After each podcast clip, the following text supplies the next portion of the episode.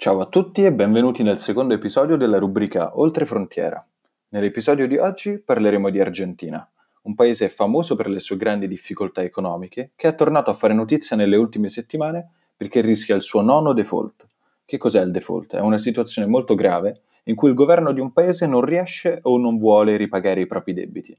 Cercheremo di capire quanto è grave la situazione in Argentina da dove viene il suo enorme debito pubblico e quali sono le prospettive di uscita da questa crisi. Ma partiamo con ordine. In aprile il governo del presidente Alberto Fernandez ha deciso di non pagare una rata di 500 milioni di dollari di debito pubblico.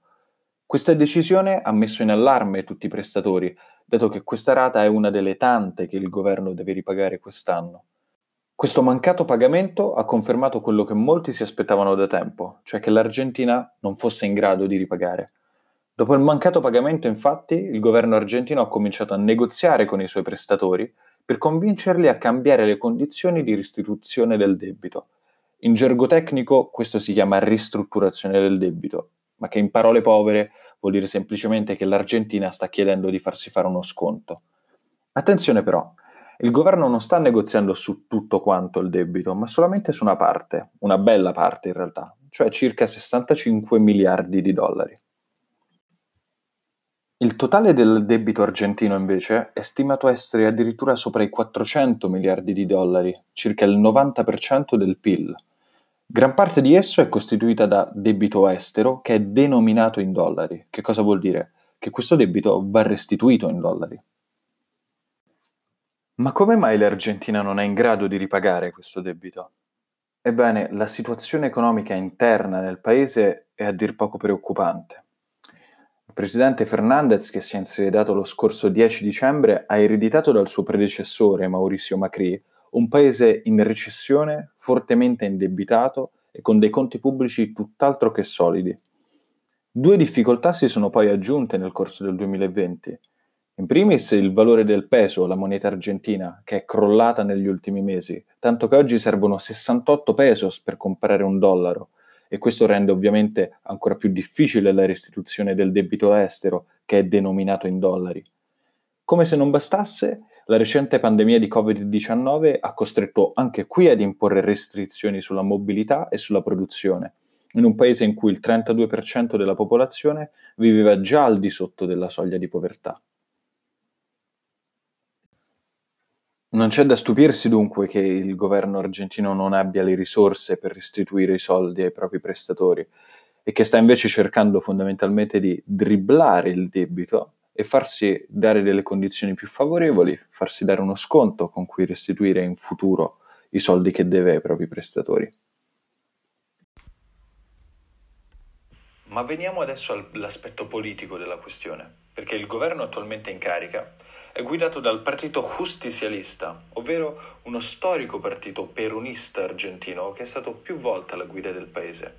Ma chi sono i peronisti? I peronisti sono una frangia politica argentina che si ispira alle politiche economiche e sociali della presidenza di Juan Domingo Perón, che fu presidente fra il 1946 e il 1955. Quella di Perón era una dottrina politica trasversale, molto particolare, che combinava elementi di socialismo e nazionalismo di destra, nella ricerca di una terza via economica alternativa al liberalismo e al comunismo, che prestava particolare attenzione ai ceti lavoratori, venendo però spesso tacciata di populismo. Durante la sua presidenza, infatti, Perón impiegò gran parte della spesa pubblica per garantire un ampio welfare state e benefici alla popolazione, a scapito però degli investimenti e della produttività. La conseguenza di una spesa così sbilanciata era quello di creare un modello che in realtà nel lungo periodo non era sostenibile. Ciò nonostante, le politiche economiche ed il benessere di quegli anni rimangono di ispirazione per i peronisti ancora oggi. Da qui la loro storica tendenza ad una certa generosità nello spendere i soldi pubblici, spesso però a scapito della sostenibilità dei bilanci. Nella sua storia l'economia argentina ha sempre rappresentato una sorta di mistero per molti economisti. Tant'è vero che secondo una celebre frase di Simon Kuznets, premio Nobel per l'economia nel 1971, al mondo esisterebbero quattro tipi di paesi. I paesi sviluppati, i paesi sottosviluppati e poi il Giappone, che nessuno sa perché cresca, e l'Argentina, che nessuno sa perché non cresca. Nel 1906 l'Argentina era il quinto paese al mondo per PIL pro capite, cioè i suoi abitanti erano in media più ricchi persino dei francesi e dei tedeschi.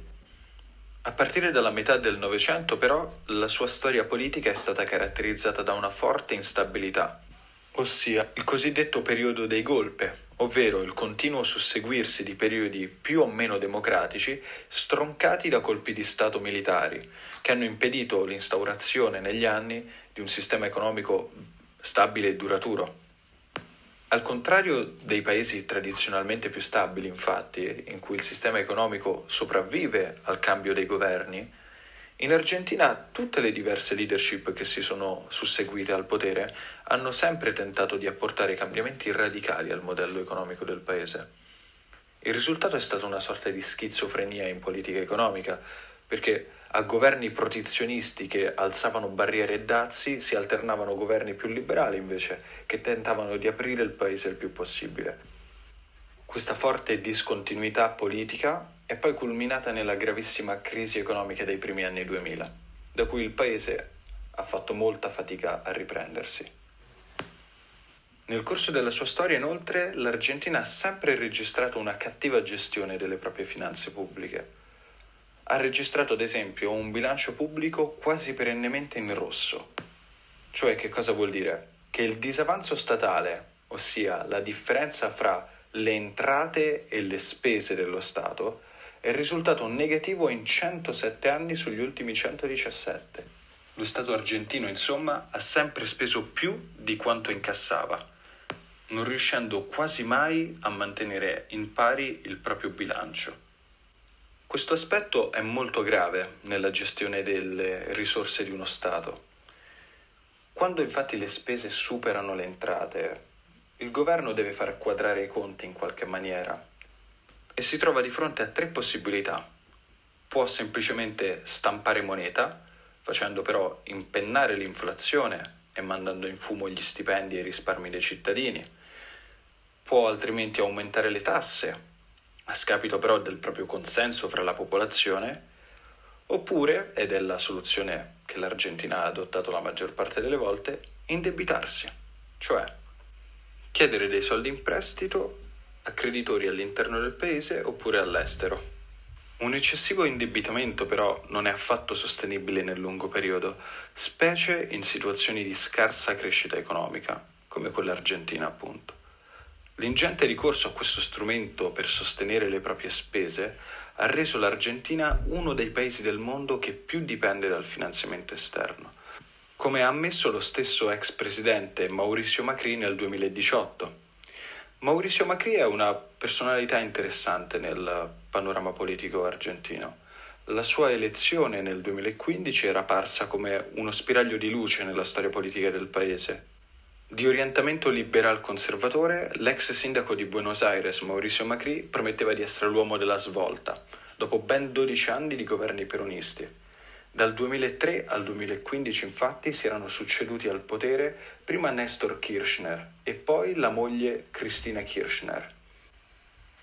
Mauricio Macri tuttavia, nei suoi cinque anni di mandato, non è riuscito a risollevare le sorti del paese sudamericano e la sua sconfitta a fine 2019 ha riportato i peronisti al governo, con Alberto Fernandez come presidente e Cristina Kirchner che è ritornata questa volta nelle vesti di vicepresidente.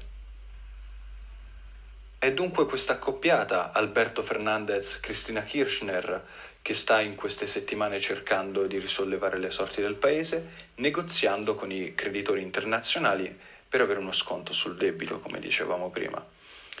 Le trattative tuttavia non hanno ancora raggiunto un accordo finale né uno stralcio di compromesso, tant'è vero che la data di scadenza delle negoziazioni è stata prima rimandata al 22 maggio e poi addirittura al 2 giugno, ma anche nella data del 2 giugno nessun accordo è stato raggiunto tra le parti.